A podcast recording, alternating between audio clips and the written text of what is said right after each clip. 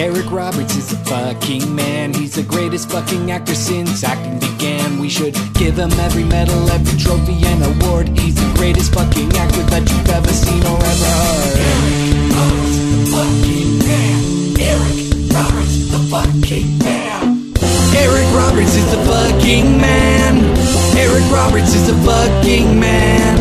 Eric Roberts is the fucking man. If there's anything that you can do, Eric Roberts fucking can. By God King, it's episode number 22 of Eric Roberts is the fucking man, the comprehensive and exhaustive look at the life, career, and works of actor Eric Roberts. I'm Doug Tilley, and it's, as I'm sure my co host Liam O'Donnell already knows, WrestleMania season. How do you feel about that, Liam? uh, cautiously ambiguous. Now, you have mentioned on previous episodes, Liam, that you are not a fan of professional wrestling. I mean, uh, it's not that I have an issue, but Uh-huh. I, I, certainly don't qualify as a fan. I don't keep up with it. I only know the names of a few people. I do have an Ultramantis black shirt r- on right now, uh, partly because we were doing the wrestling episode, partly because Oh. we make them at my work. So I just was like, oh, Wait, I like that what? shirt. Tell me a little bit more about this. What is this all about? Your work? So I I work part time at a uh, printing uh, shop called Lehigh Valley Apparel Creations. What? And the the owner of said company, Chris Reject, is a big fan of wrestling, uh, especially local stuff. And one of the wrestlers we print for, uh, who also has a band, a hardcore band, uh, is a guy named Ultramantis Black.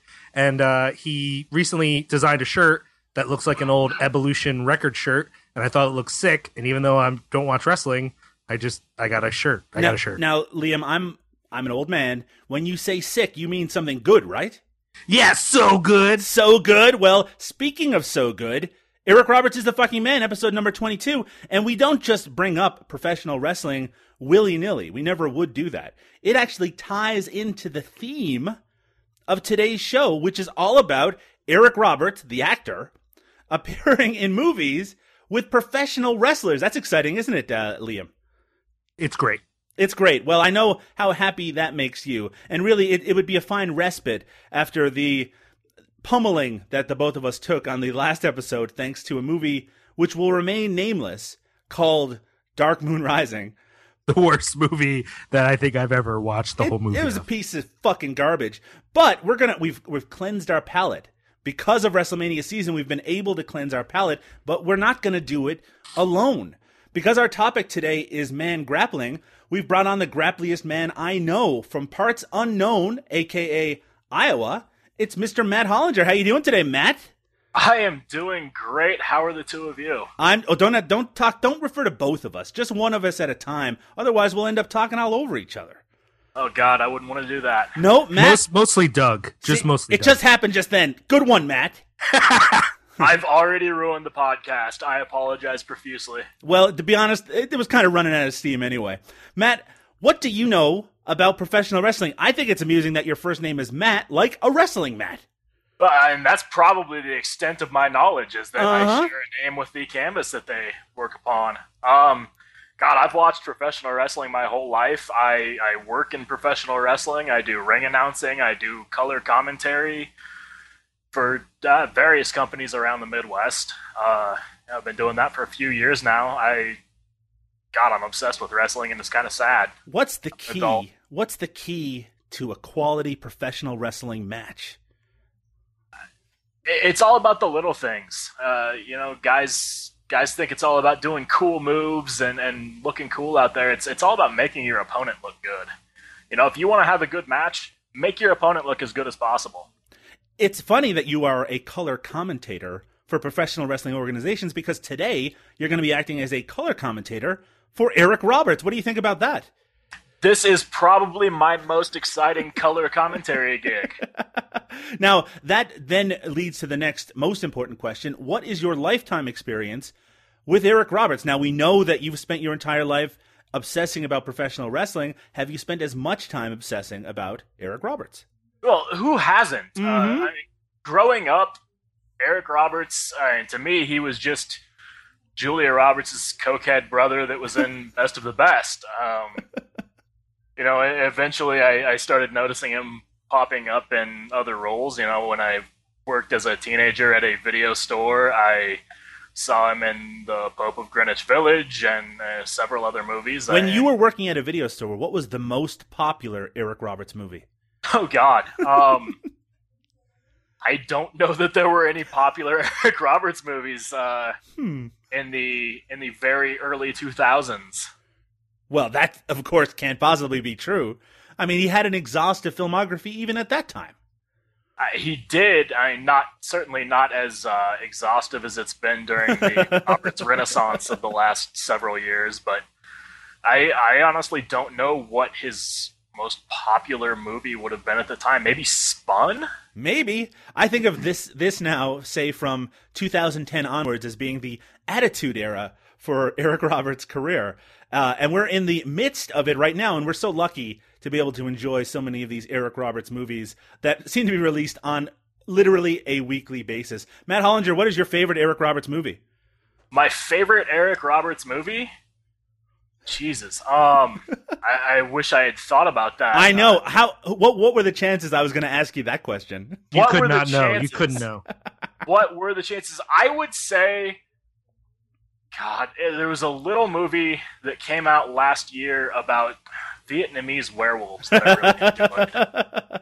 it is a classic, a new classic. Ah. Ah, that uh from Liam suggests that maybe we should move on from this conversation about Eric Roberts. And it's a good thing you made that uh sound, Liam, because there's so much news to talk about this week. It is really a ridiculous amount of news, which means we have to start the Roberts Report.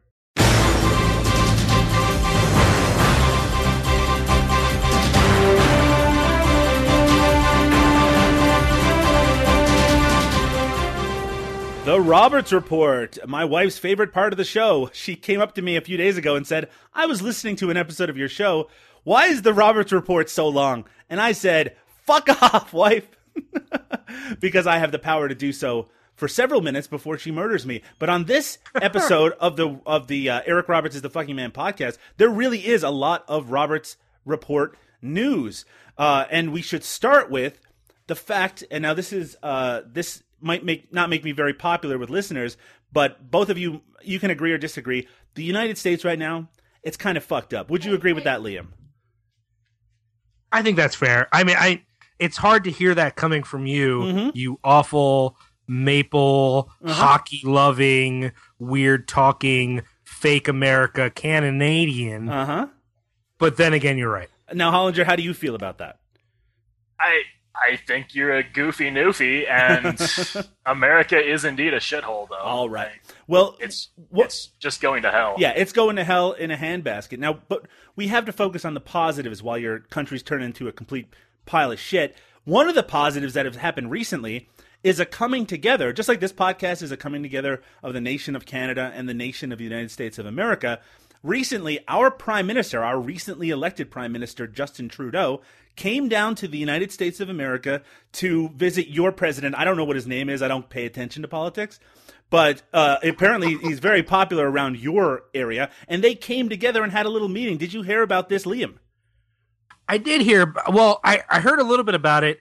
Um, because I saw the word Canada, I ignored it. Mm-hmm. But uh, I hear you guys have some sort of like hot French guy. Is Yeah. that right? Yeah, we decided that instead of electing someone qualified, we just picked the hottest guy and pick and let him run the country. And honestly, he's doing pretty well so far. I mean, that's not a bad plan. I don't. I don't have. I don't hate it. Now, I have to ask you now, Hollinger, of the current potential candidates for the United States presidency in 2016, who do you think is the most attractive? Holy shit. Um. Yeah. Yeah. Uh, Marco Rubio, maybe. I guess by default. Liam, do you agree with that? It's really hard because how do I discount the fact that he's a trash human? Right. Well, like, do yeah. I do I not let that affect? If if if I don't know anything about these people, and we're talking only about the people still in the race, Let's judge them solely by their looks, just like we do everything else in the world. Yeah, he doesn't look like the Zodiac killer, and he's not an old man, so he's clearly the most obviously, you know, attractive one. All right. But it's really hard to admit that. Well, if only Martin O'Malley hadn't dropped out of the race. He was a very Martin handsome- O'Malley was so hot. Oh my god. Well, I, uh, maybe maybe make a, a, a late re-entry into the race. Um, well, we were mentioning just a moment ago that your president Barack Obama met with Justin Trudeau, and they had like a big dinner. And uh, and Twitter is a buzz about the bromance between the two of them, and I even hate using that word. But what other word could be more appropriate for the love between the leaders of these two countries than bromance? But within this bromance, there was a series of gifts exchanged. And Maclean's magazine here in Canada, they listed what gifts were given between your president and our prime minister and vice versa. And one of these things ties in, believe it or not, to Eric Roberts. How, how excited are you by the fact that I just said that, Liam? Uh, Yeah, okay. So for Michelle Obama, she received a blue beaded cape from a fourth generation indigenous artist named uh, Tammy Beauvais of Kahnawake, Quebec. And uh, they apparently it has three glass beads on the cape, once belonging to the designer's great grandmother. But this is notable because Beauvais' work is also popular with celebrities, including Robert De Niro. Huh? Bad Grandpa himself. Is it Bad Grandpa or Dirty Grandpa? Dirty Uh, Grandpa. yeah, Dirty Grandpa. Dirty Bad Grandpa. Grandpa was Johnny Knoxville. That's right. right.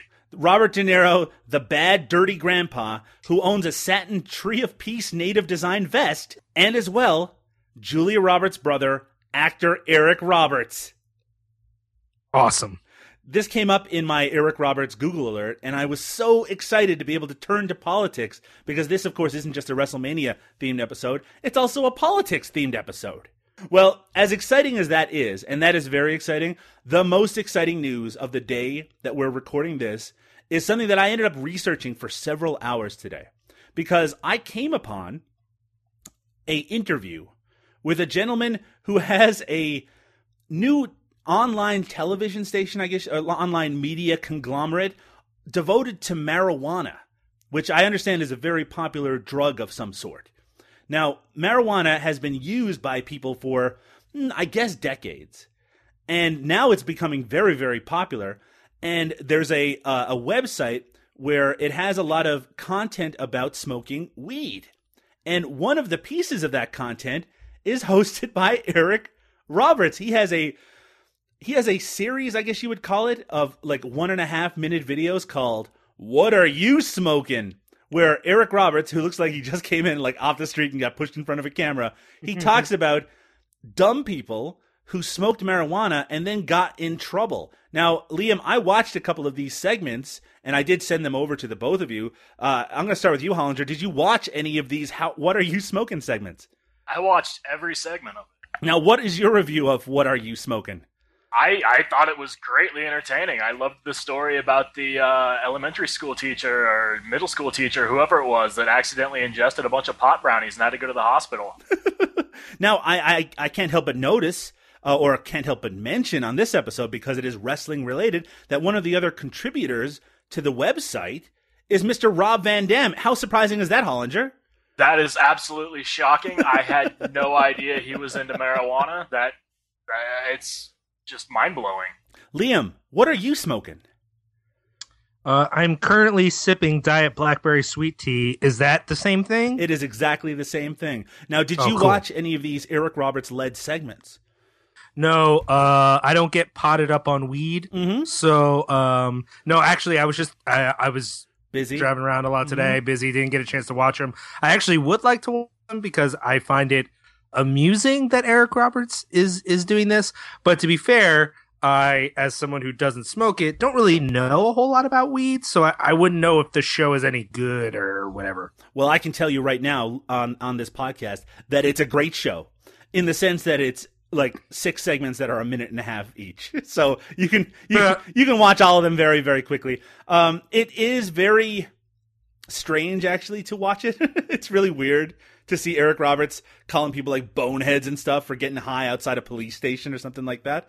But if that sounds like something that would appeal to you, look in the show notes of this very episode and we will link you to this new weed based multimedia network so you can watch the videos yourself, which of course Liam is going to do after the show because we're going to have to talk about these in depth on a future episode of Eric Roberts is the fucking man. Because why, Liam? We uh, took a blood we oath took to watch a blood oath to watch everything. And All of it. I didn't realize that that would include pot based uh, media segments for a short lived website. I mean, let's face it.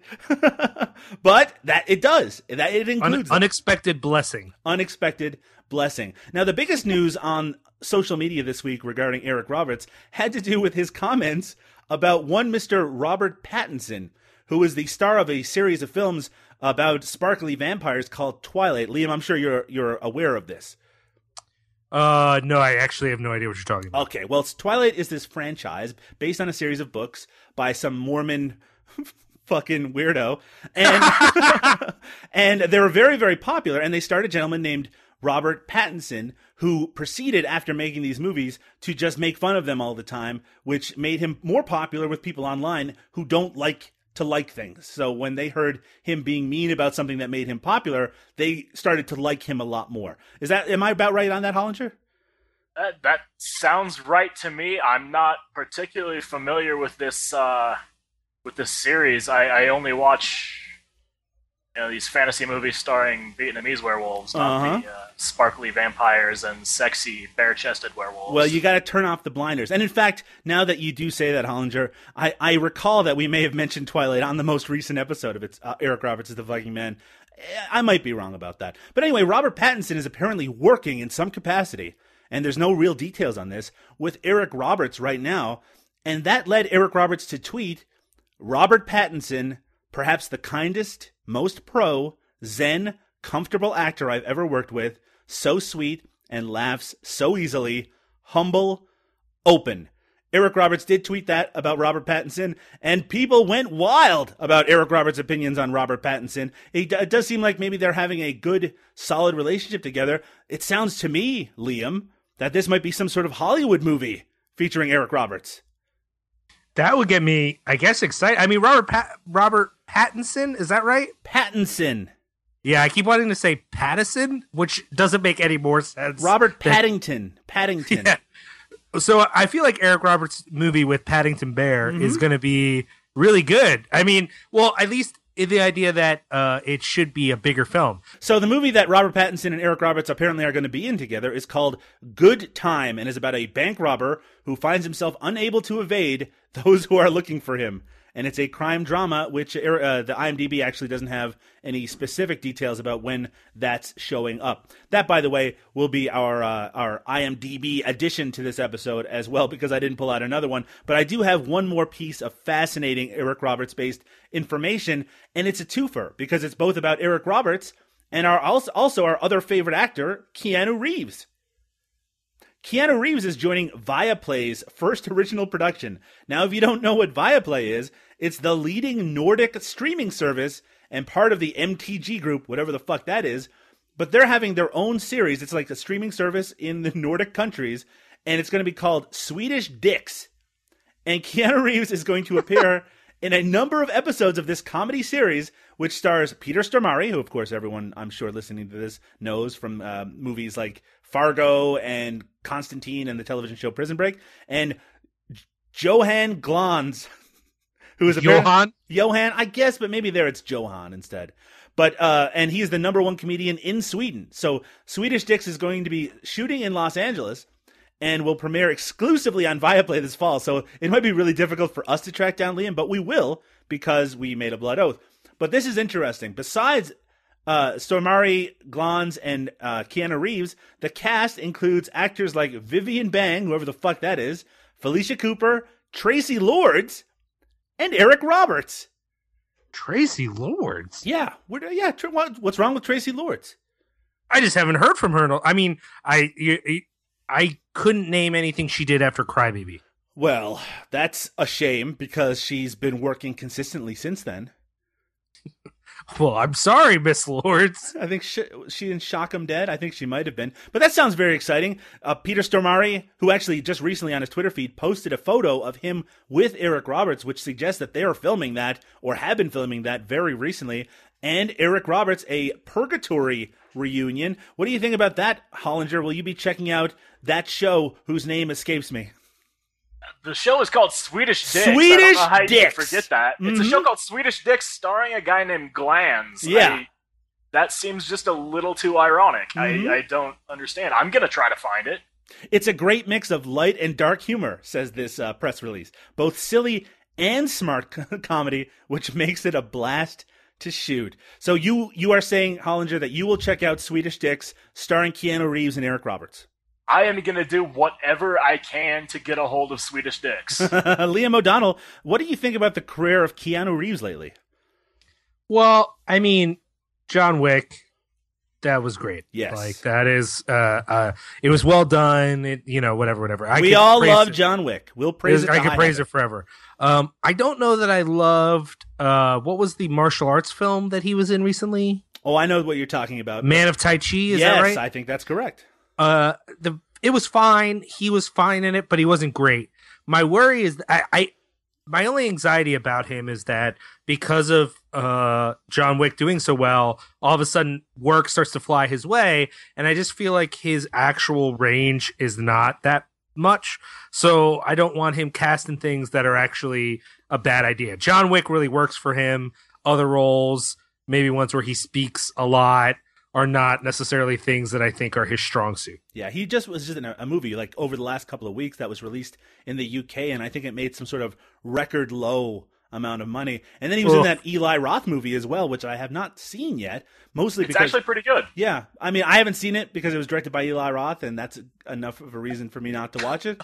But uh, but Keanu Reeves doing a lot of interesting projects, and I see what you're saying, Liam. I'd rather him continue to try to do interesting stuff rather than you know end up making The Matrix Five or something like that. There's always someone who's like, "Oh, John Wick did well. Now we should put Keanu Reeves in a romantic comedy, or we should, yeah, like you said, do a sequel to something that doesn't need a sequel." There's always someone who gets the wrong lesson from the movie doing well. Let's get let's go back to the lake house. Return to the lake house.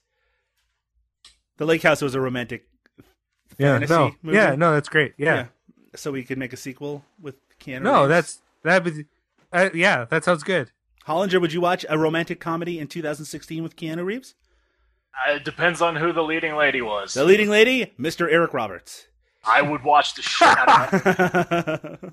well, that's I almost just choked because of that. it's Mrs. Traci Lords and Mr. Eric Roberts. It's one. It's a sort of a three-way deal, romantic comedy. I'd watch it. I'm gonna try to watch it in my dreams tonight. That's right, and it will be it will be called Swedish Dicks. Anyway, that's all the news that we have on this week's Roberts Report. A lot of exciting upcoming stuff featuring Eric Roberts, possible big time, good time movie, Swedish streaming television show or whatever, and of course his new weed based entertainment conglomerate.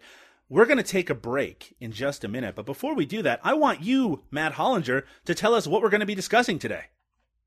we are going to be discussing two semi okay, maybe not terrible, but also not good movies. Uh-huh. Uh, Hunt 2010's Hunt to Kill, starring Stone Cold Steve Austin, and 2015's sequel to The Condemned, starring professional wrestler Randy Orton.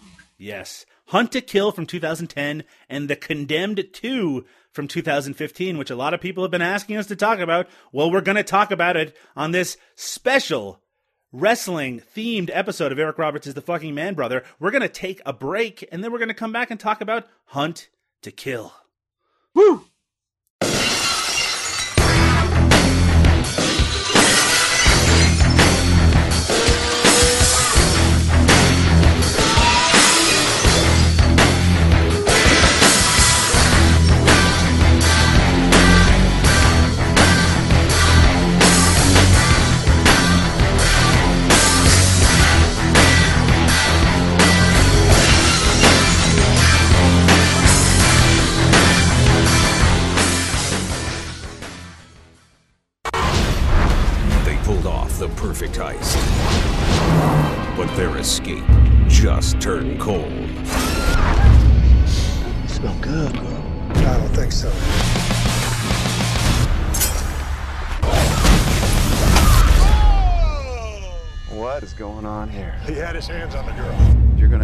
Cross the border by foot. She's dead if you don't. You go three weeks without food out here, but only three days without water. You really are Mr. Survival. Just want to keep her safe. So are you you gonna do something or what? Now, his territory, his rules.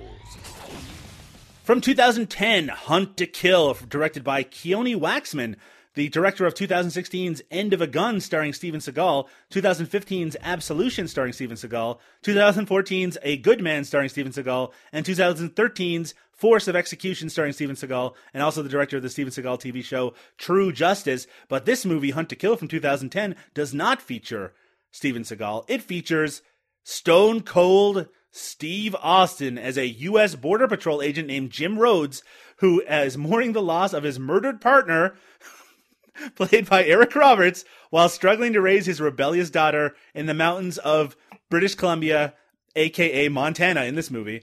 Uh, but when a crew of trigger happy fugitives takes Rhodes and his daughter hostage, a rugged wilderness will explode in all terrain vengeance. Hunt to Kill from 2010. Gentlemen, we need to first talk about what you thought about this movie. And because Hollinger's our guest, Hollinger, what did you think of Hunt to Kill? I don't know what to think of Hunt to Kill. It Uh-huh. wasn't a bad movie. It was boring as all hell. Uh-huh. It was like a it was like a long version of a Walker Texas Ranger episode. A That's what it felt like. A very long episode. yeah. Yeah, I could to- totally see how that might uh, might seem to be the case. It is very reflective of a certain kind of straight to DVD, straight to Blu-ray style movie, which is there are elements of it that are very familiar. You know, there, it, it feels like an amalgam of a lot of different action movies, uh, but not with as much style or flair as those other movies might bring. But that's just Hollinger's opinion. What do you think, Liam? I was surprised how little of the film was entertaining. Um, just in the oh, because on paper, you know, uh, I I don't necessarily appreciate the acting talent of uh our man Stone Cold Steve Austin, What? but I don't I don't I don't love him as an actor. However, I figure that he might put out a movie that was kind of badass. There'd be a lot of badass moments, lots of explosions and tough things happening. Sure. And I found a lot of the film, though there it starts with some Eric Roberts goodness and an explosion. Um, a lot of the film is is very boring, just not that interesting. Uh, and that was a surprise for me. There are still a few moments that were great that I thought were legitimately ridiculously cool, but for the most part, I I was just surprised at the bland sandwich that I was handed that was Hunt to Kill. Bland sandwich, says Liam O'Donnell. I, I do have to to agree for the most part with the both of you. It I don't think I disliked it as much as the two of you. I didn't really find it that boring. It's just that I was waiting for it to turn. You know, the whole movie is all about how Steve Austin is this great wilderness man. So you're waiting for him to be in a situation where he just starts killing off all these bad guys. And that eventually does happen, but it's like three quarters of the way into the movie. And up to that point, he is made to look like a fucking fool again and again and again. It'll be like, ah, try to get my daughter free. And they'll get punched in the face 30 times. And it's like, shouldn't have tried to do that. And then he'll like, he'll try to run away. And then he gets like the shit beat out of him. It's like, sorry, buddy. I guess you got to keep coming with us. It just was, it's so much build up, uh, that it, it takes so long to get to when it actually something interesting happens that you're liable to really lose interest in things before it happens.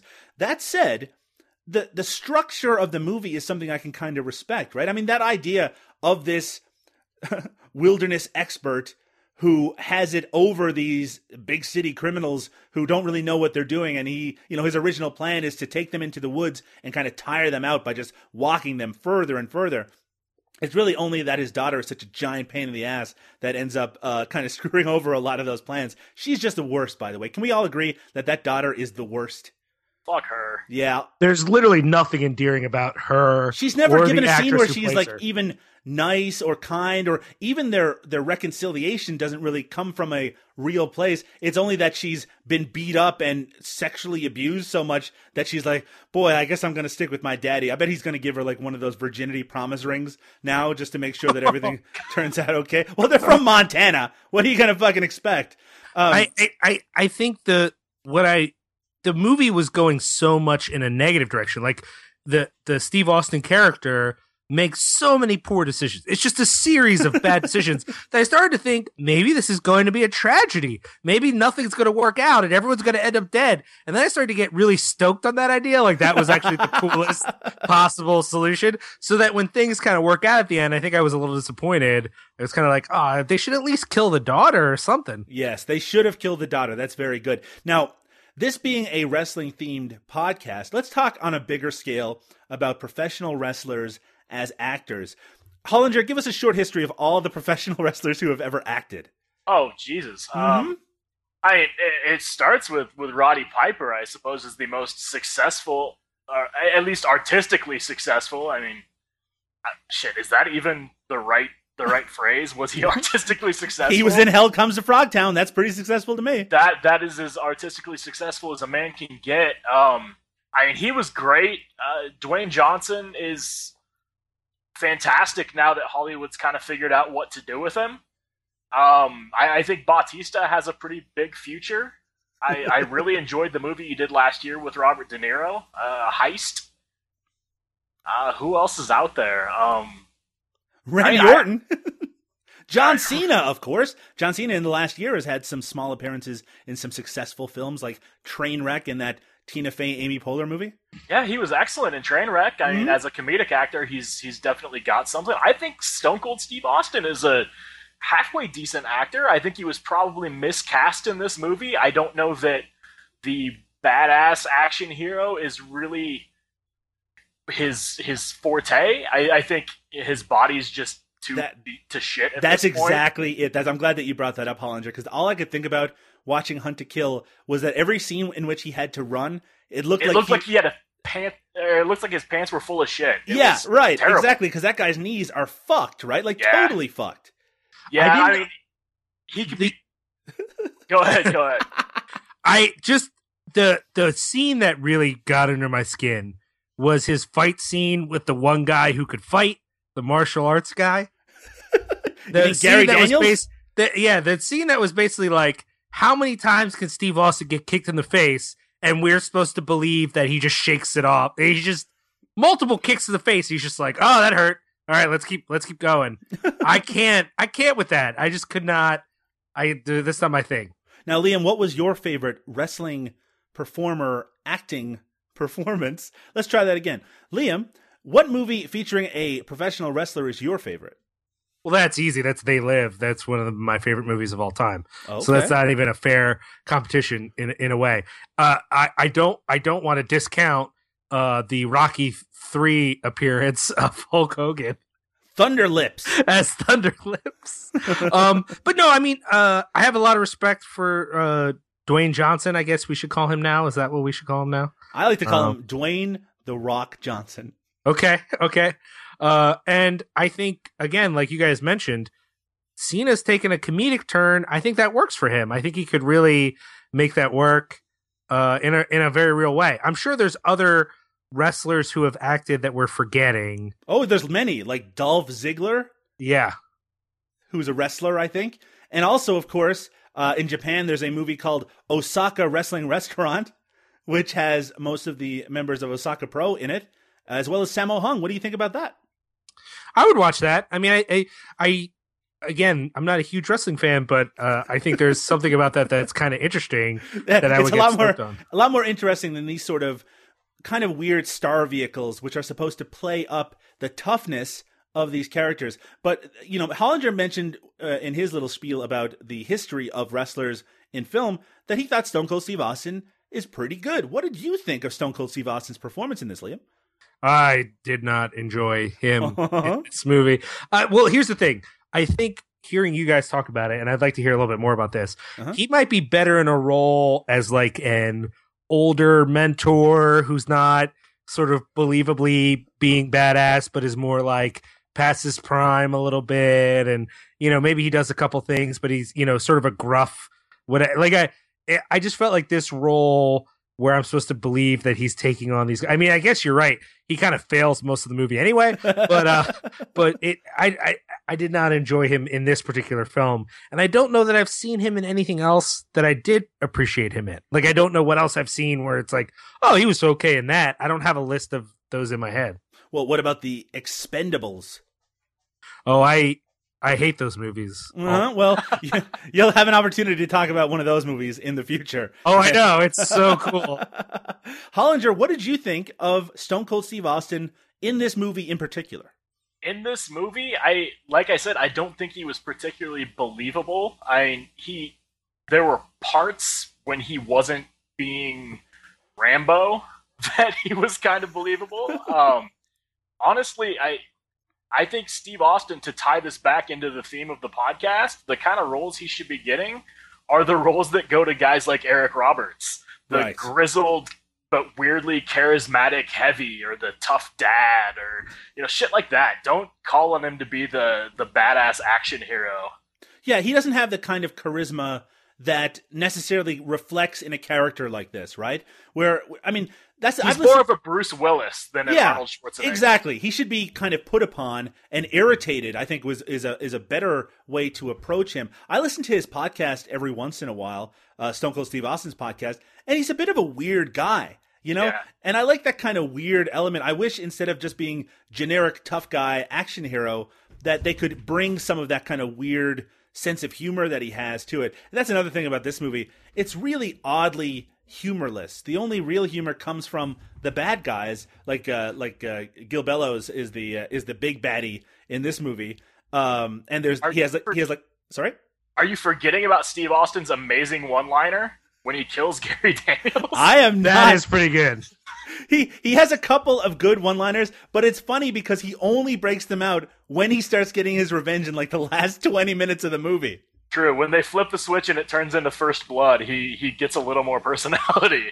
I wish they had set up the bad guys for like 10 minutes and then it was like 80 minutes of him just tracking them down and killing them one by one. That to me is entertainment. I understand why they wouldn't want to do that, but uh, yeah, this movie is this movie actually its framework has the potential to be something good and it actually is really good looking i think the setting of of these uh, you know the big uh, vancouver well not vancouver but these big british columbia pine trees and all that shit surrounding them like really does seem very remote kind of unique for an action movie like this even compared to something like first blood which it's obviously trying to emulate in certain parts it it, it really does have a kind of a unique look to it that could have really worked for the movie, but unfortunately for me, it just didn't. That said, I just mentioned First Blood. What movie do you think, starting with you, Hollinger, this movie ripped off the most? I mean, the obvious choice there, I think, is Cliffhanger. Um, yes, absolutely. Because it does have the baddies forcing our good guy, who is an expert in the field of everything that's around them, uh, to help them find some, well, some uh, stolen money in this case. Money stolen by Colonel Tigh from Battlestar Galactica. Michael Well, Hogan, yeah, he was Michael Hogan. He was excellent in the five minutes he was actually in the movie. I'm guessing that Michael Hogan lives in Vancouver and was very easily available to come in for a day or two. Almost I- that's certainly. almost certainly because not only him, in a very brief appearance as the police officer that gets fucking murdered by the bad guys near the beginning, is this older gentleman who played the doctor on Battlestar Galactica. But I know him as a Canadian because he starred in mid 80s television classic on the CBC called Danger Bay and was a very recognizable figure in this country all throughout the 1980s because of that. But now, whenever I see him in something like Battlestar Galactica or Hunt to Kill, I'm like, hey, it's that guy from Danger Bay. Liam, what movie did you think of most when watching Hunt to Kill? It's interesting you bring that up. It I had not even thought about it. I was not even thinking, what is this ripping off? All I could focus on was why does he keep making the worst decisions possible? Like it, there's no moment where anything he does makes sense or or works out for him in a positive way. And really it's only when he like basically throws an ATV at a guy does he seem like a badass to me in any way. Now, what does he say before throwing an ATV at a guy? I forget the exact line. Well, let, I forget the exact uh, every word of it, but in, I'm sure he says, "When I hunt, I, hunt to kill." Any opportunity to say the name of a movie is is a good opportunity. That's good. That's a good opportunity. That's a good opportunity. Uh, what did you think of the climax of this movie, Hollinger? Uh, it was more entertaining than most of the middle. I'll Yeah. give it that. it started. They started to put in a few wrestling moves. There's a clothesline or two in there. The long fight between him and uh, Gil Bellows, I thought was reasonably entertaining. Yeah, I don't know why the, a lot of the one-on-one fights up to that point were so bad. It obviously they could have done something with it. That one uses a lot more kind of props and shit around. But yeah, yeah, most of the the hand-to-hand combat in actually both of the movies we're talking about today is total shit. But that final fight I think actually delivers and it also I love that Gil Bellows character, he just it's like he can't be killed.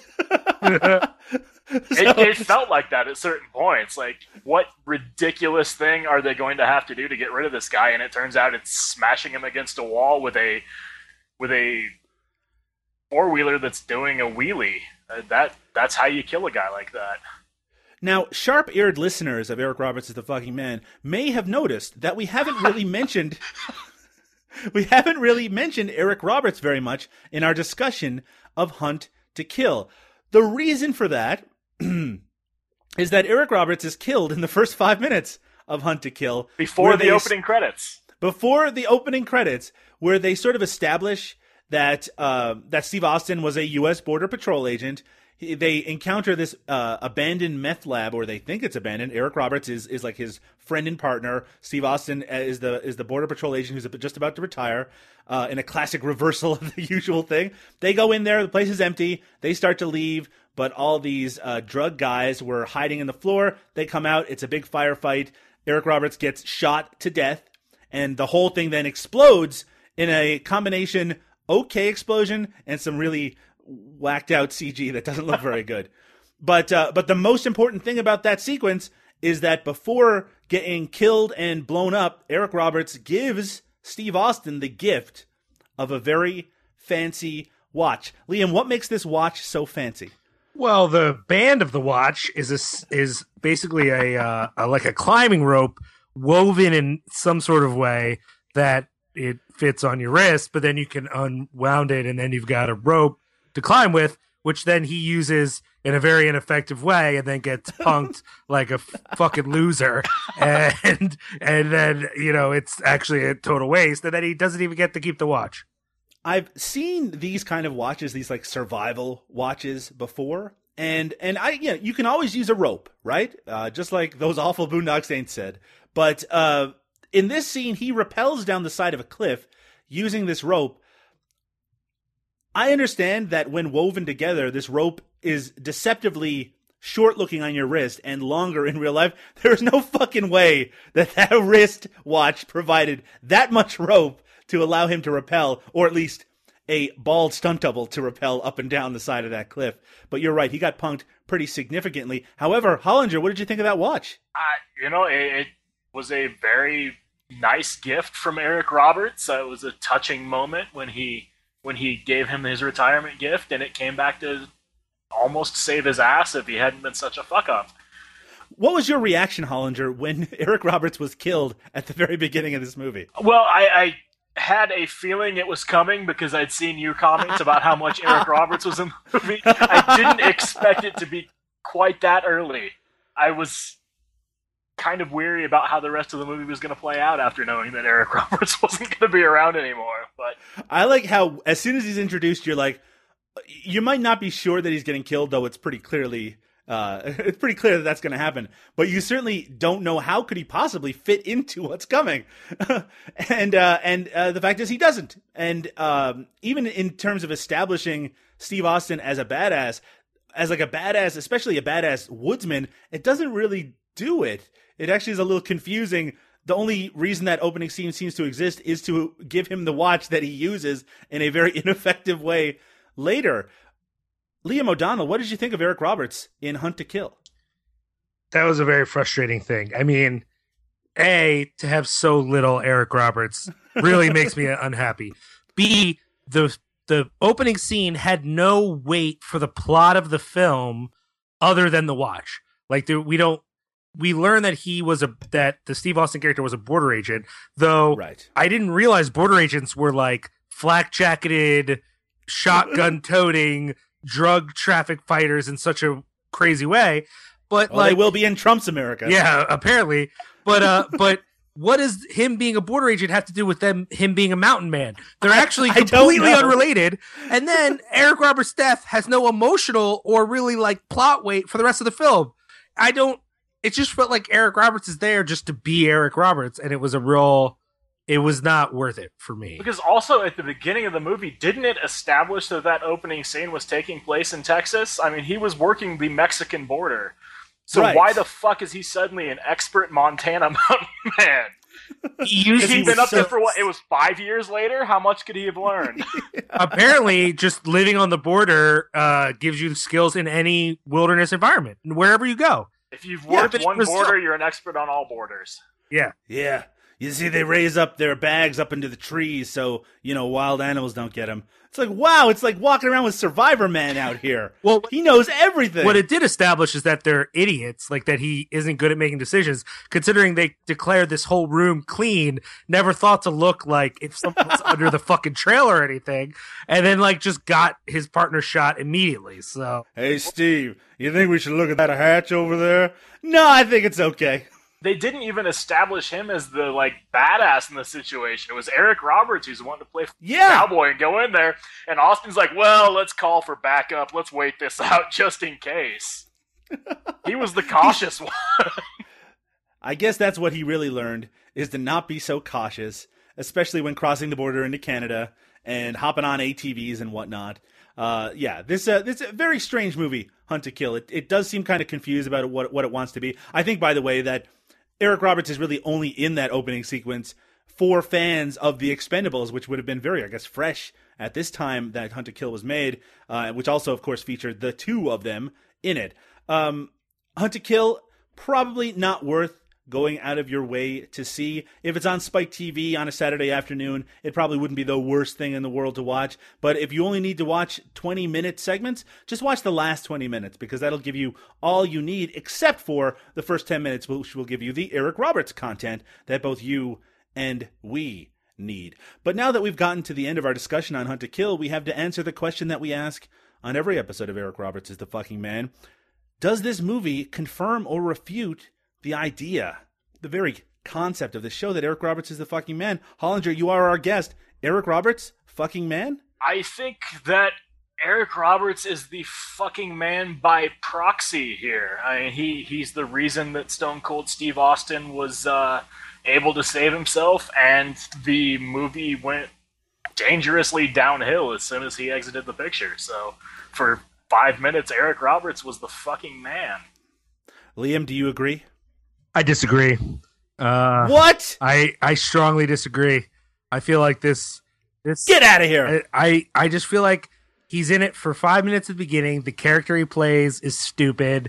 He basically ruined their really easy mission of seeing if there's any assholes in the trailer or not.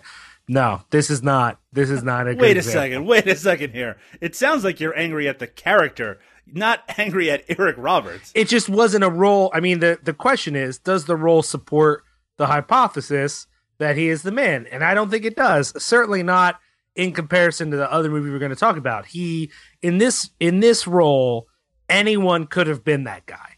And there's nothing that Eric Roberts brought to it that was of the Eric. Eh, there's no Eric Roberts moment. There's no point where I'm like, oh fucking yeah, Eric Roberts.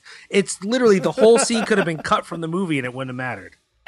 All right. All right. All right. Calm down, Liam. Calm down. I'm just defending myself here.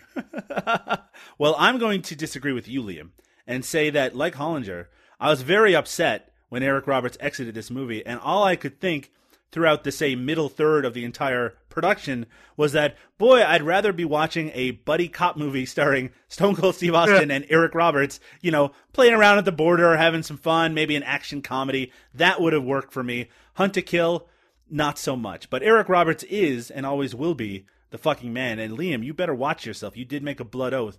Uh, so two for three on this episode of Eric Roberts is the fucking man on this particular movie, Hunt to Kill. But there's lots of grappling, lots of squared circle action yet to come. We're gonna take a break, and when we return, the great Randy Orton stars in 2015's The Condemned 2. Join us after this. Lock. Do the hammer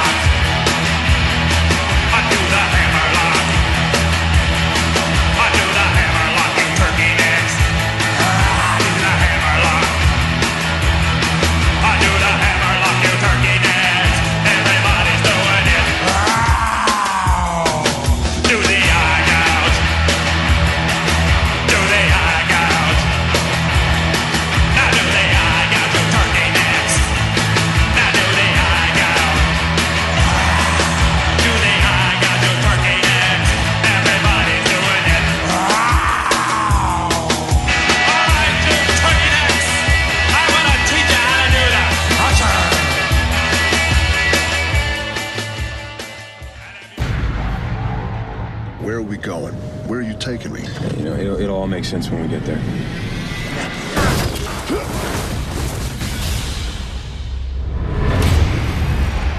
Ladies and gentlemen, it's time to make a new wager.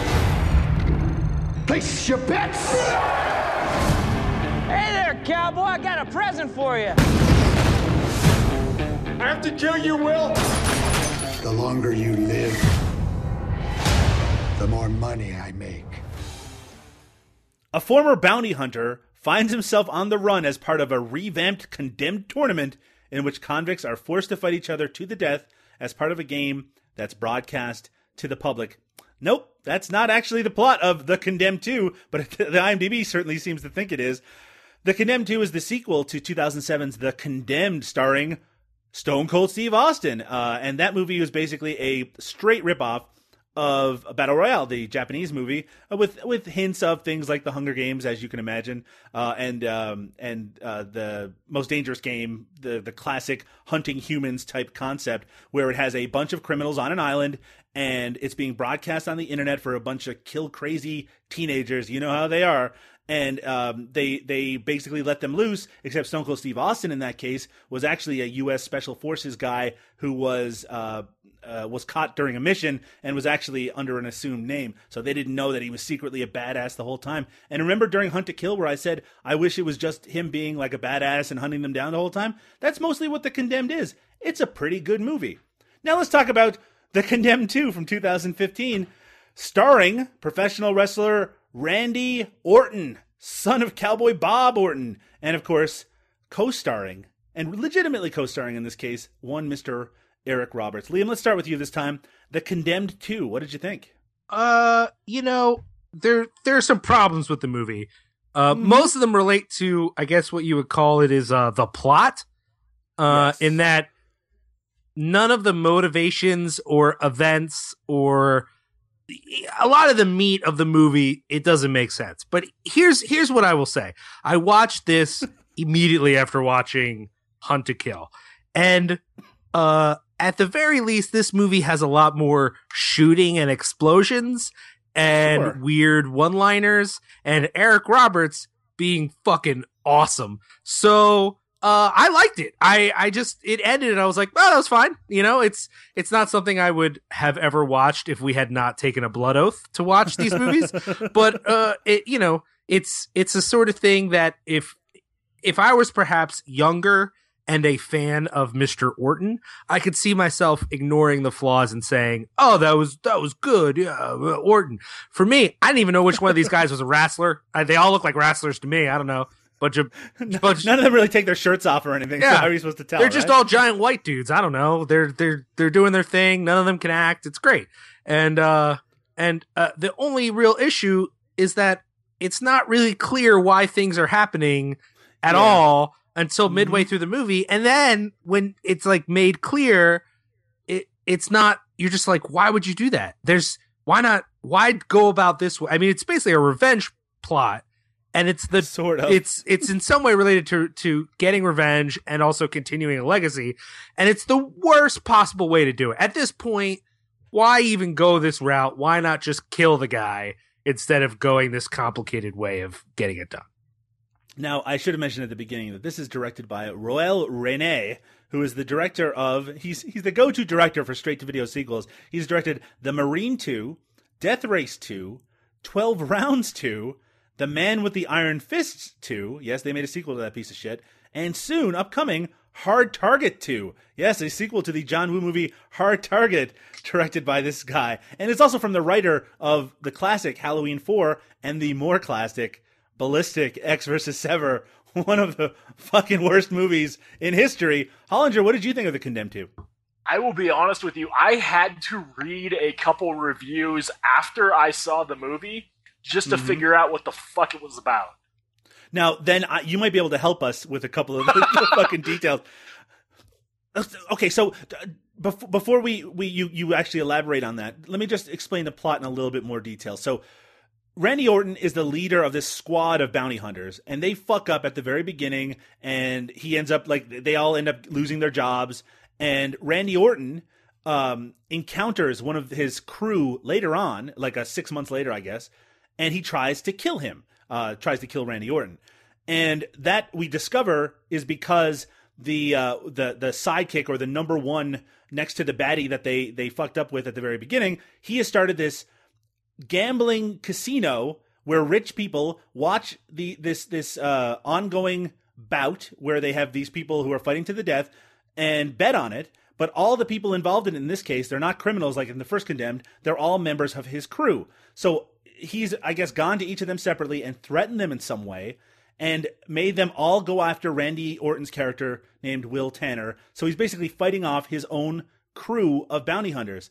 The question is, why the fuck are they so malleable to the idea of murdering a guy who was a friend of theirs. And Hollinger, do you know anything about that? That part I, I never was able to figure out. It, it said that uh, the the way they fucked up at the beginning, they were busting up this casino where some big casino boss was having people bet on homeless people killing each other, some bullshit and the most boring bet possible yeah. with it right it's just like which one of these guys are going to die first and they weren't fighting each yeah. other they were just sitting there and one of them would eventually they die. were being poisoned by iv yeah and yeah. it was which one of them will die first but uh yeah so they fucked up they kill this guy and stephen michael Quezada, his like number two wants a revenge and so right. i mean they said it was blackmailing Randy Orton's crew into killing him. I don't but recall wh- any sort of blackmail. I don't remember yeah. any specifics.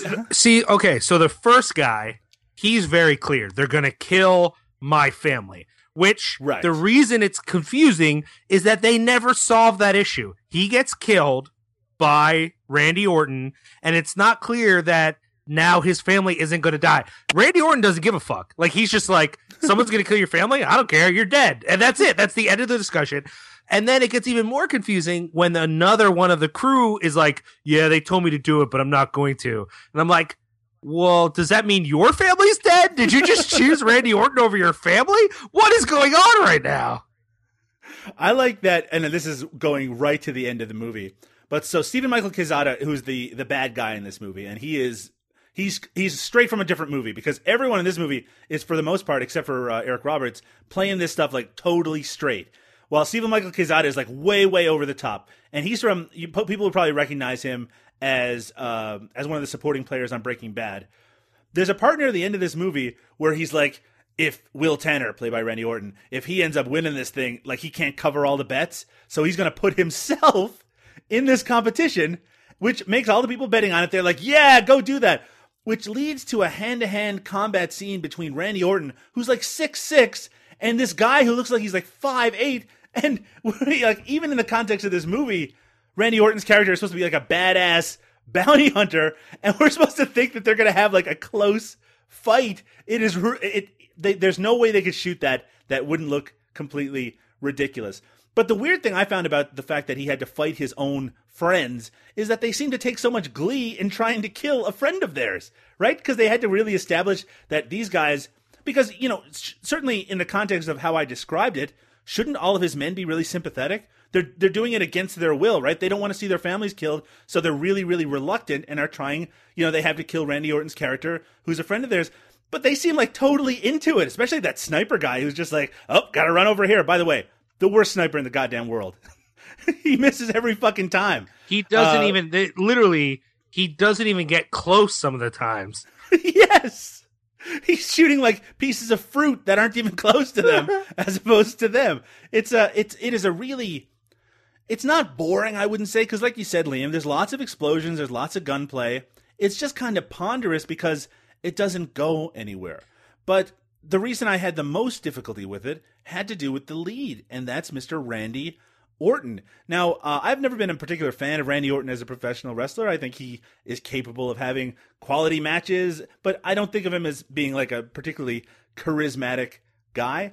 But in this movie, I don't know if it's because he's underwritten because he really has nothing to do here, or if it's just that he just doesn't bring anything to the table. But I just didn't care for Will Tanner as a character. I just didn't give a shit about him. I don't care if he lived or died. Why should I? Why does that matter? He doesn't even have like a family outside of Eric Roberts who who wasn't in any danger at all anyway. So it was really hard to get emotionally invested. What do you think of Randy Orton Hollinger?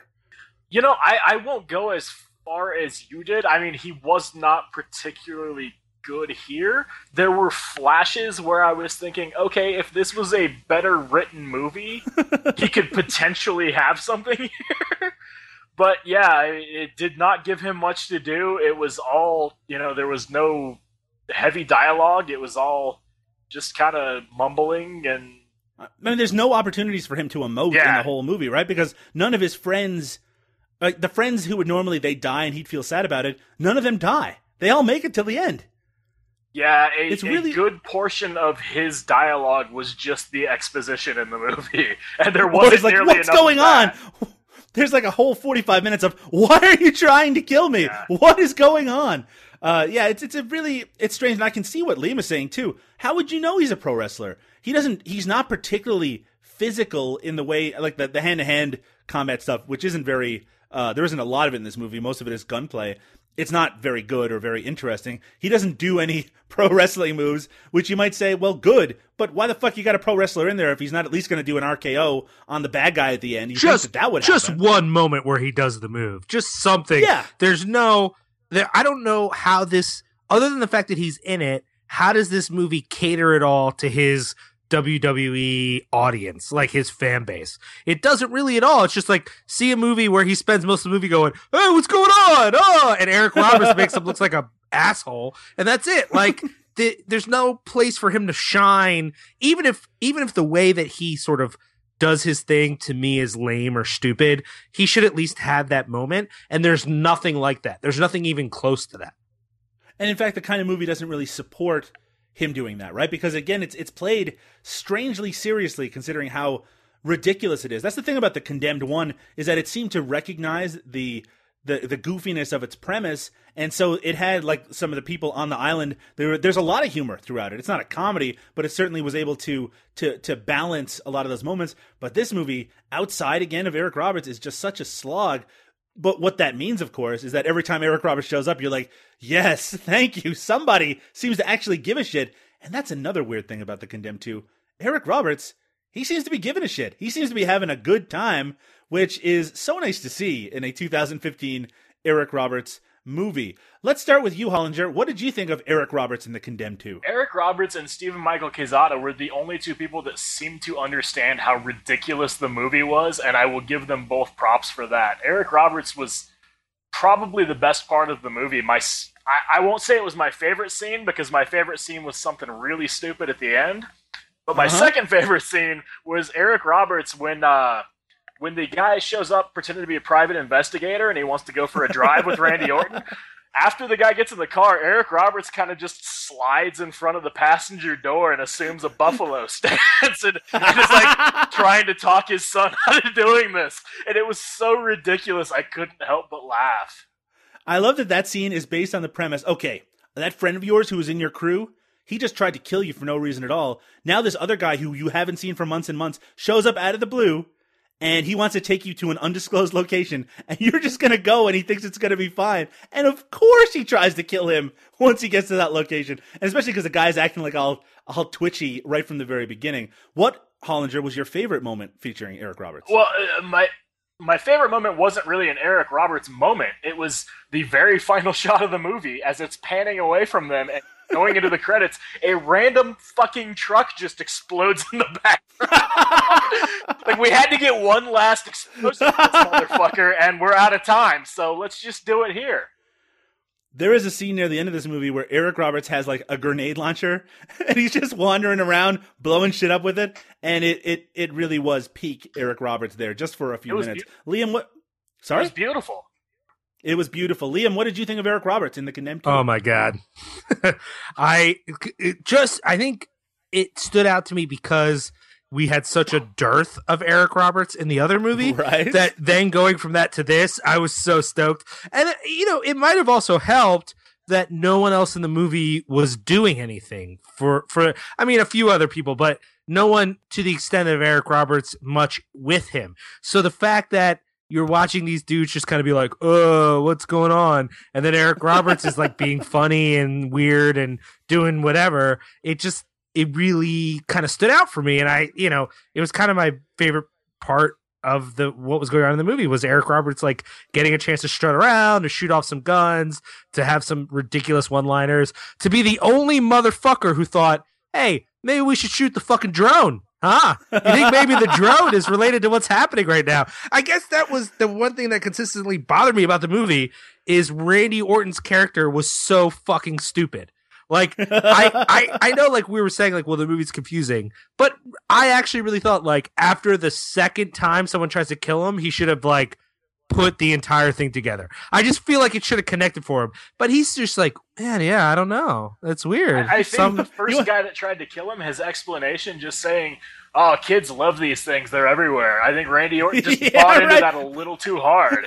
yeah. They're in the middle. Of the, they're in a diner in the middle of the desert, and there's just a drone outside their window, just hovering there. but it's like there's so many there's so many uh things that happen after that even that like the fact that it takes till that point and it's Eric Roberts who goes, I'll shoot the fucking drone. It's like that didn't occur to anyone else. Not a single one of y'all was like, yo, we should probably shoot that drone. They just let it hang out. Just let the drone hang out. Do what it's gotta do. My one of my favorite moments in the movie, and it's particularly stupid, is when that female um, uh, cop comes out and the sniper is is trying to kill Randy Orton, so he's hiding behind like a, a big piece of rock. And she's out there, and he's like, "Look, there's a guy with a sniper rifle trying to kill me." And she just won't shut up and say, "Put the gun down, sir. Sir, come out, sir." And he's like, "If you take another step, he's going to kill you." She's like, "Put it down." She's like, she's not entertaining for a second that that could possibly be the case. And when she gets shot, like her entire midsection just explodes. It is ridiculous. By the way, at one point in this movie as well, Randy Orton gets shot, and there's a quick shot of his back afterwards, and we're told that the shot went right through. Lucky him, didn't hit any major organs, and the wound on the back looks like his entire like his entire circulatory system could just fall out through the back of it. It's this huge hole in his back, and he's just like, "Here's some painkillers. You'll be okay for the rest of the movie." And he was. He was fine. to be fair, Eric Roberts probably has some really potent painkillers. Yeah, I would I would say so. Now, did either of you feel that the ending of the movie was setting up a potential sequel? God, I hope not. I thought that was the only reason that it, it I thought it was really strange that both of Eric Roberts' buddies one of them uh, refuses to hunt him down and kill him. The other one was trying to kill him, but because Eric Roberts, uh, Eric Roberts, sorry, uh, because Randy Orton saves his life, he decides to join the crew again and help to. Uh, I guess it's like you said, Liam. I guess his family's going to be okay or something. Um, and uh, and at the end, they all survive, which was so strange. But uh, but even Eric Roberts brings up the idea of like a father and son bounty hunting company. So expect in 2017 the Condemned Three, featuring the crew of Eric Roberts and son doing some bounty hunting, and then ending up on some sort of weird television show. I will agree with the both of you. I really liked Eric Roberts in this movie. He brings uh, the levity that God the rest of the movie could have really used. He seems to be having such a good time.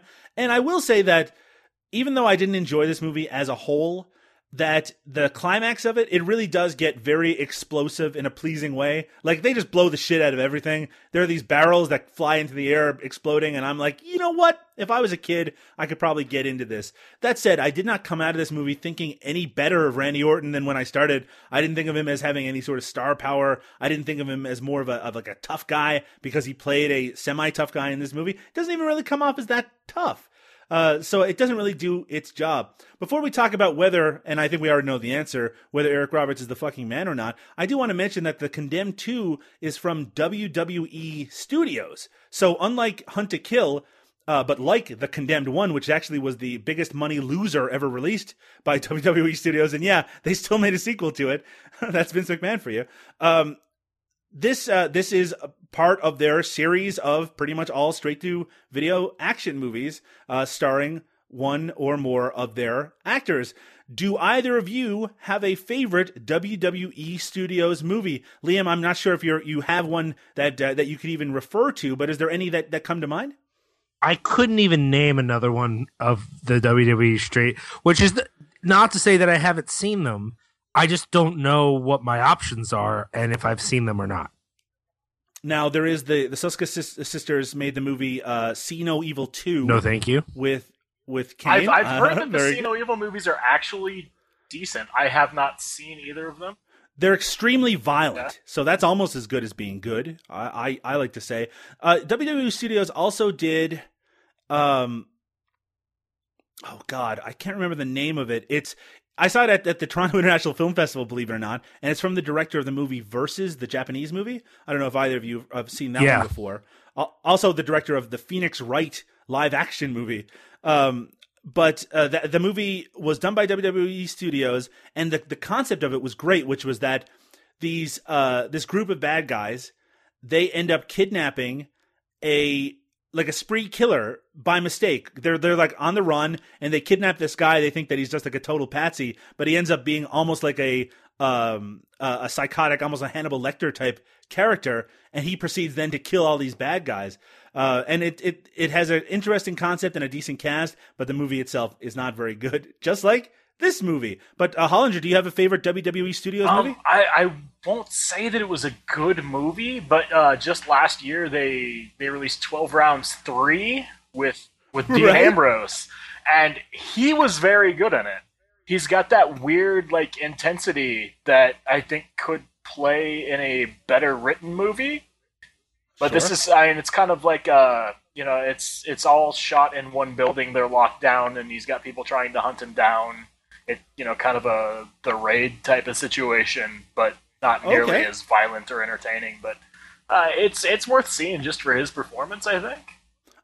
I heard the first Marine movie is actually pretty good. I haven't seen it. I did end up seeing 12 rounds in theater, and, and boy, that is not any good at all. Uh, it was really, really bad. In fact, in total ripoff of uh, Die Hard uh, 3, of all things, even though it was directed by Renny Harlin, who directed Die Hard 2. Confusing.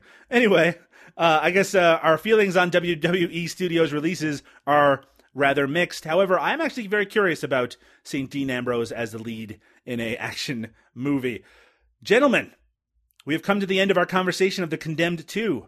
Starting with you, Liam. Eric Roberts, the fucking man, or no? You better redeem yourself, sir. Oh yeah, one hundred percent the man in this movie. Like uh, everything about him, uh, even in the midst of some of the worst parts of the movie, shines out. so yeah, I really appreciated him in this movie. All right, Hollinger, let's end on a positive note. What do you think? Absolutely. In this movie, Eric Roberts is the fucking man. And let's make that Wait a thing minute. straight. Wait a Eric minute. Wait a minute. Well, okay. WWE Studios did the rundown. Yeah, Okay, that's a can good I movie. take that's a back pretty what I good said? WWE Studios is fucking great. I love that movie. That's one of my favorite movies. I've seen a lot of people say good things about it. Maybe I need to check it out. And of course, that movie in I think outside of the U.S. and Canada, it's known as Welcome to the Jungle. It's got a different title. Oh, I didn't know that. Yeah, and uh, and I guess it stars The Rock and Seann William Scott. Is that correct? I haven't seen it myself, but like yourself, Hollinger, I've heard that it's actually It's really directed good. by Peter Berg. Interesting. Yeah, let's that. just It might it might actually be my favorite uh Dwayne Johnson movie, which is now Better that's than Which- Son of. Five? uh so I have this weird thing where I hate all of the Fast and Furious movies and uh Mhm. I like to talk shit on them without any rationality. Just over the top take a shit just because so many people love them so much. Well, I've got some bad news for you because I just heard this is breaking news that Eric Roberts has been cast in the new Fast and the Furious God movie. No, actually, before we finish up on the Condemned 2, and I will say, by the way, of course, Eric Roberts is the fucking man. I forgot to mention on the Roberts report that just recently, uh, Eric Roberts was asked if he was going to be in Sharktopus 3, which is currently being made by the Asylum for future release.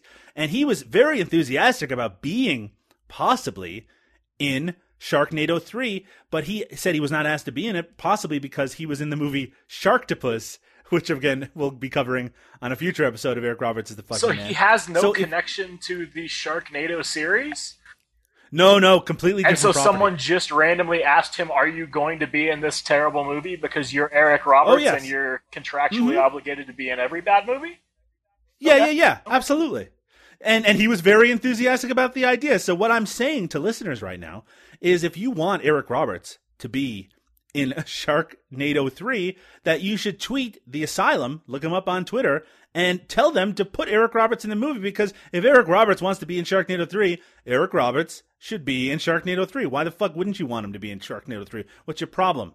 Right? Or at least there's also a Sharknado kind of spin-off about uh, uh, I think about tr- lava tarantulas called like Lavalantula I think and th- those stars Steve Guttenberg and also co-star some of his co-stars from the Police Academy movies. I swear to God this is true. I need to watch so those. yeah like like there's I think there's two of them now. There's a second one coming out this year and they all have like various cast members from the Police Academy movies as supporting characters in these movies. So everyone has to check those out. So let's either get uh, Eric Roberts in a uh, Sharknado movie or one of those lava tarantula movies. Uh, Post haste, Eric Roberts and Steve Guttenberg together again after uh, Fast Racer, right? Right, Liam? Yep. Eric Roberts is the fucking man. Episode 22. Let's take our final break. And when we come back, we will find out what's going on with Liam and Hollinger. That'll be right after this.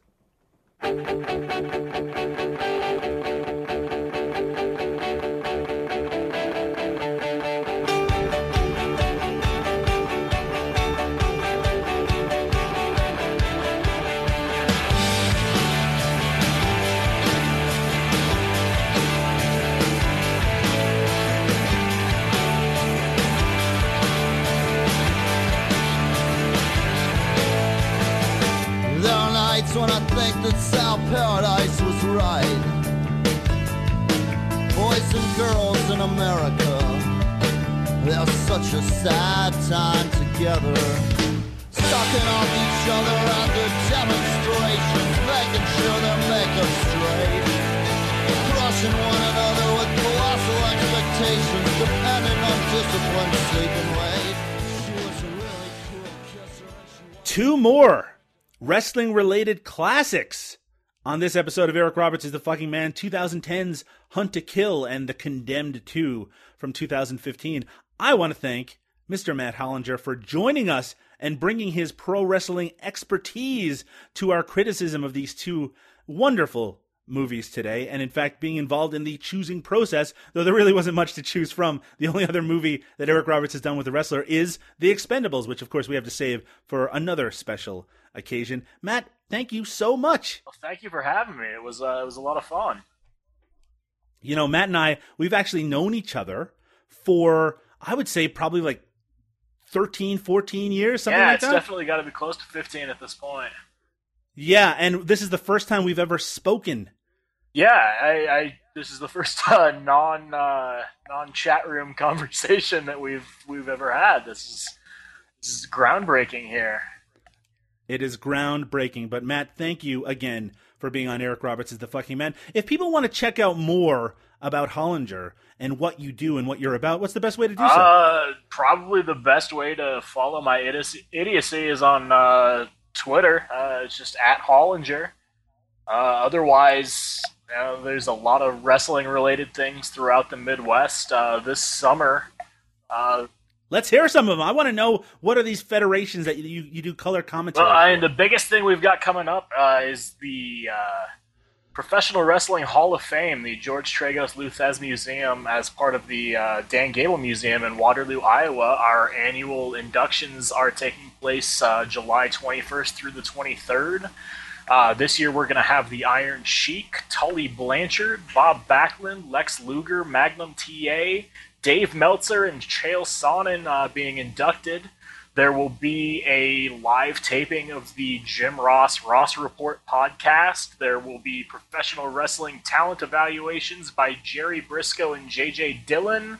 Uh, there will be an a Q&A session with Dave Meltzer of the Wrestling Observer newsletter and Wade Keller of the Figure 4 weekly newsletter. Uh, there will be a pro wrestling show that Friday night from Impact Pro Wrestling out of Iowa.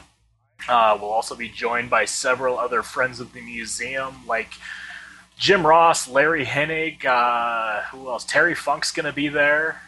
Uh, Baron von Raschke always shows up. It's it's always a great time. Uh, there will be there's a big formal banquet at the end of the weekend for the actual Hall of Fame inductions. You can find out more information on about that at NWO or I'm sorry, NWHOF.org, National Wrestling Hall of Fame.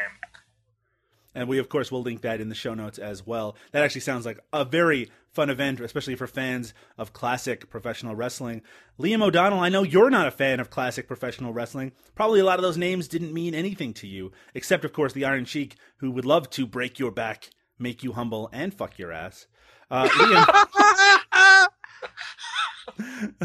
Liam, what do you have going on? Uh, well, as usual, uh, people can find most of what I have going on at Cinepunks uh, dot com. We actually uh, should have up tomorrow our new T-shirt store put together by one Mister Mm-hmm. Douglas Tilley.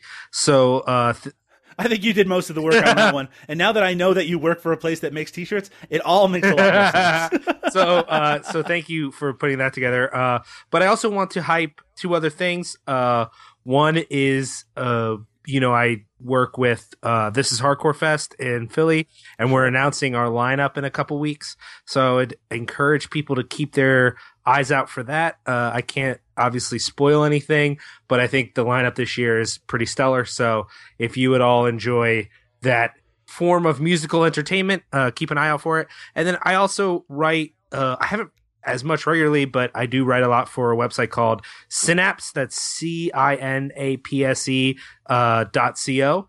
Um, and basically, they were the, you know they were the folks who first asked me to write uh, about movies for them, as opposed to me just posting my opinions on fucking Tumblr or some shit. So I really appreciate them, even though I haven't had a chance. This is sort of me making up for the fact that I haven't written anything for them for a while. I'm like plugging them. You should read that website, even though I've been slacking uh, for a while now.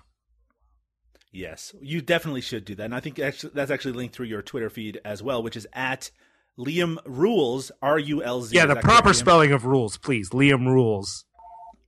And of course, you can. What the fuck? Oh was no! that?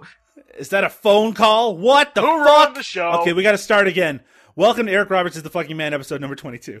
Sorry, I, I am No. podcasting from my parents' house in Collingswood, New Jersey, and I guess they got a phone call. Jersey, eh? You got to get out of there, just like Bruce Springsteen God always it. said. Hmm. All right. Suicide machines. No, yeah, knock it off. Anyway. Uh, you can, of course, find my work over at dailygrindhouse.com. You can find my uh, writing also, uh, my local writing here to Peterborough at uh, electriccitymagazine.com, I believe. Uh, you can find me on Twitter at Doug underscore Tilley. That's T I L L E Y. And you can find my other podcast, No Budget Nightmares, over at nobudgetpodcast.com. But of course, if you want to find out more about Eric Roberts is the fucking man, you can go to ericrobertsistheman.com, check out all of our older episodes, and subscribe on iTunes or whatever is your bag. Also follow it on Twitter at ERITFM for all the latest Eric Roberts is the fucking man news. Also go over to Facebook uh, and do a search for Eric Roberts is the man, and you can join our Eric Roberts is the fucking man Facebook group. Get all the behind the scenes dirt, dirt and links. Uh, do that today. But that's it. We're all done. We've talked all the Eric Roberts we're allowed to talk about. I've looked at our meter, and our Eric Roberts meter is on zero. So we have to finish up today. Want to thank again Matt Hollinger for joining us. I want to thank, as always, the hardcore, the hardcore Don't legend stop. himself, Liam O'Donnell. Don't worry, Liam. We're not going to be playing one of your songs at the end of this episode. Though I You are an inhuman now that I monster. think about it. I am an inhuman monster. He will be joining us again next time with two other Eric Roberts movies. Have a good night, everybody. You can say that too. Have a good night. That too. Eric Roberts is the fucking man. Eric Roberts is the fucking man. Eric Roberts is the fucking man. There's anything that you can do, Ray Ray Roberts fucking can.